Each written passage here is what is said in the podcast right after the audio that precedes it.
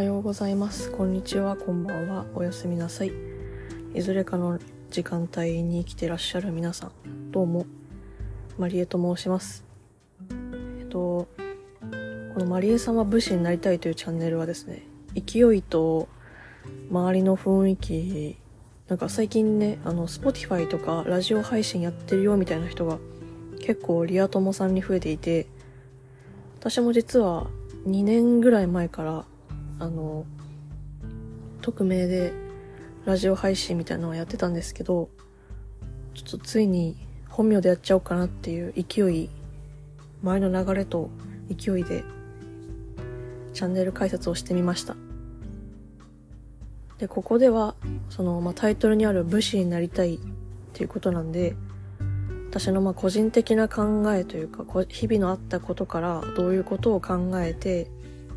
で武士に近づけただろうかっていうね武士になれるんだろうかなれるんだろうかじゃなれないからなるんだっていうねなっているかというね確認をするなんだろう音声日記のようなボイスジャーナルかっこつけてるならボイスジャーナル横文字がいいあでも武士だから横文字はちょっとあれなんですかね。まあいいや。まあそういうことですね。また同時にこういう喋りをもう少しね、上手くなりましょうっていうことも含めてやっていきます。基本的にタイトルにあるようにその私が喋るんですけど、今後としては例えば最近よく聞かれがちな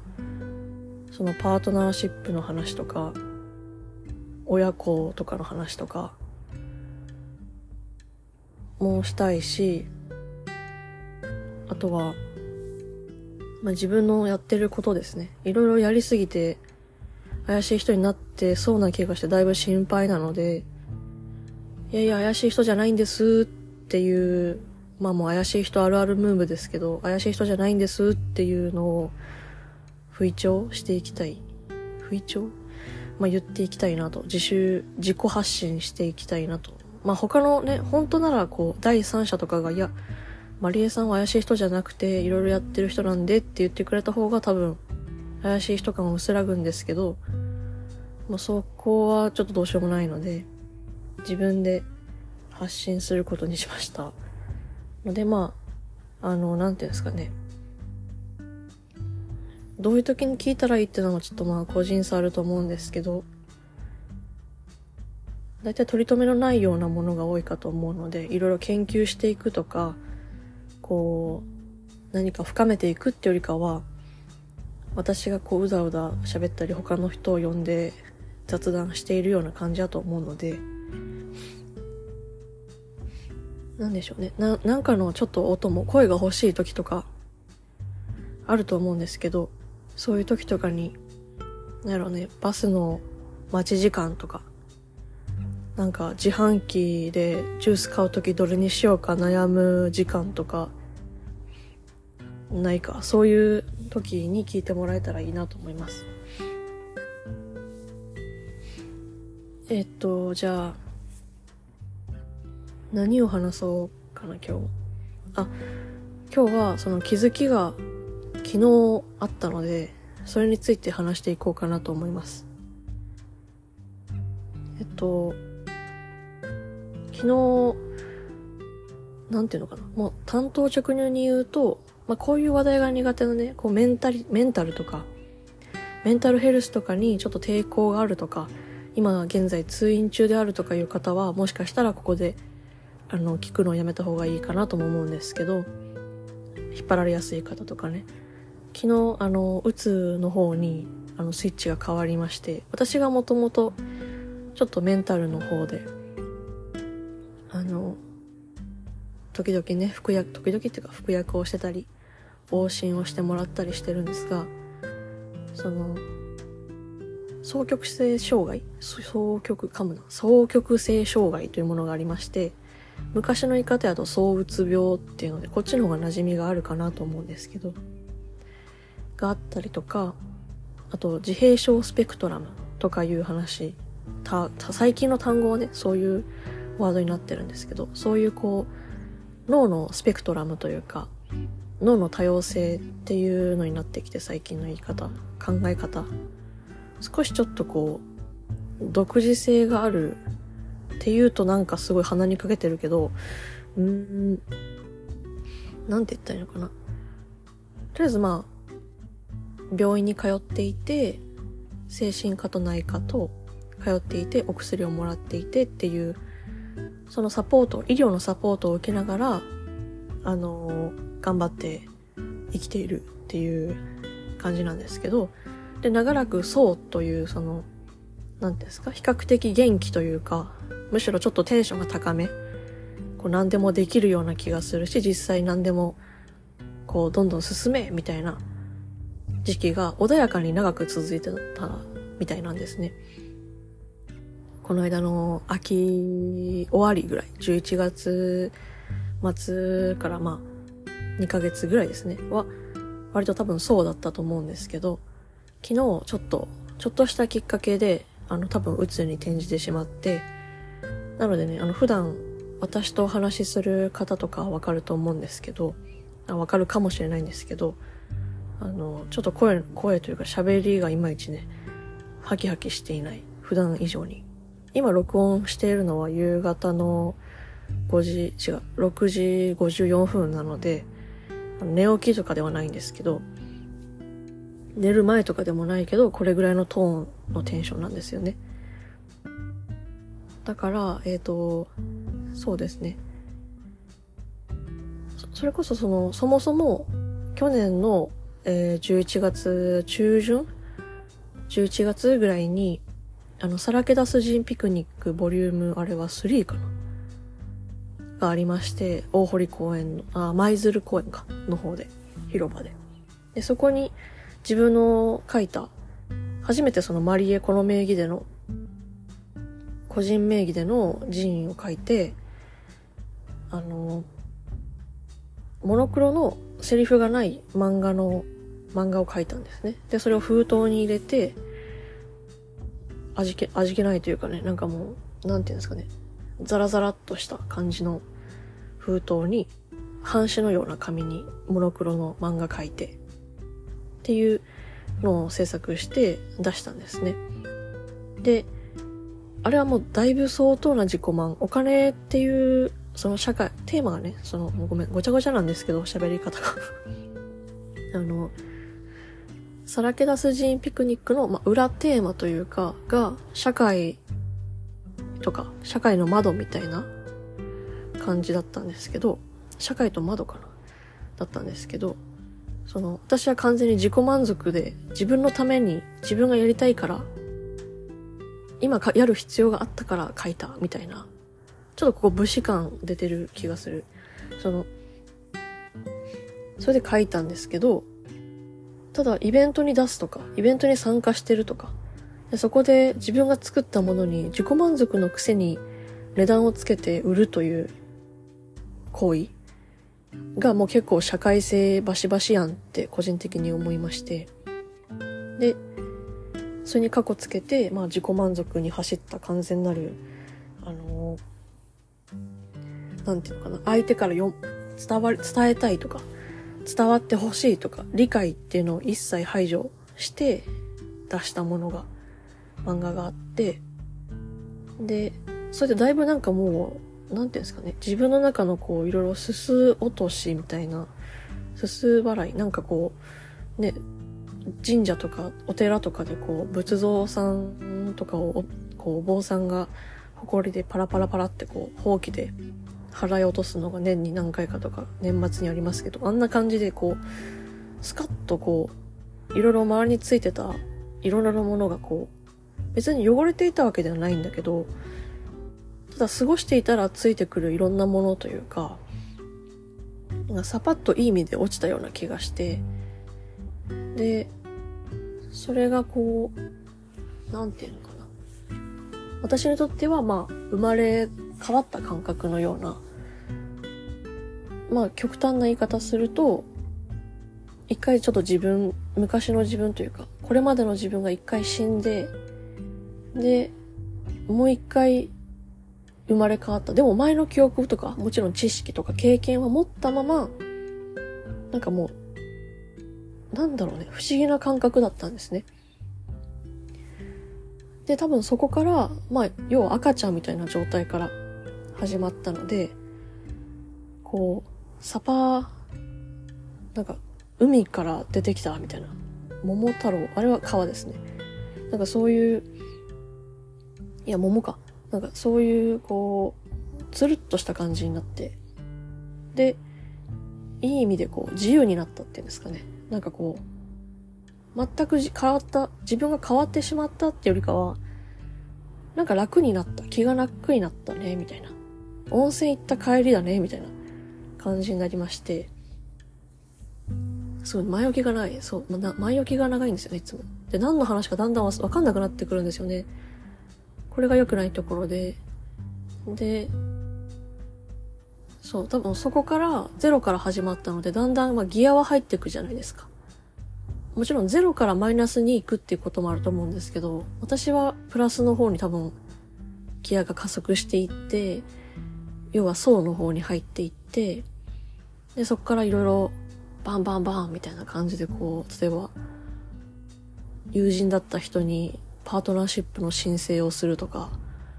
こう、それをこう、あえて他の人たちに家族だったり、仲のいい友達とかに言うことで、その、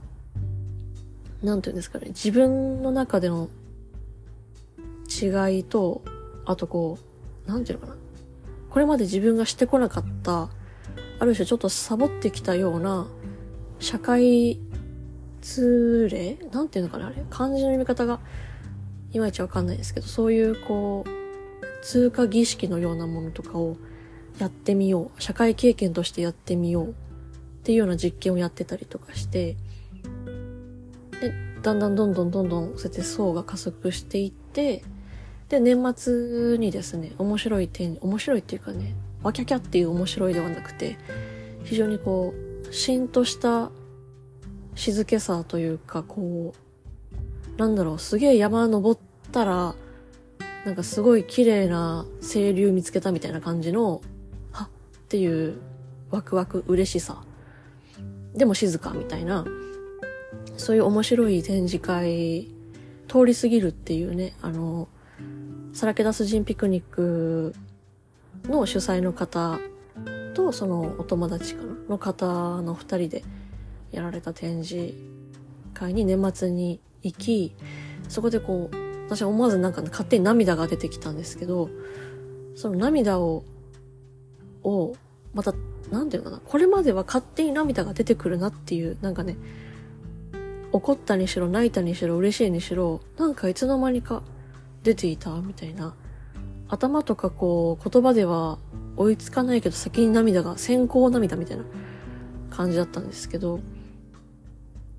その、その時の作品を見た時のこう涙はこう、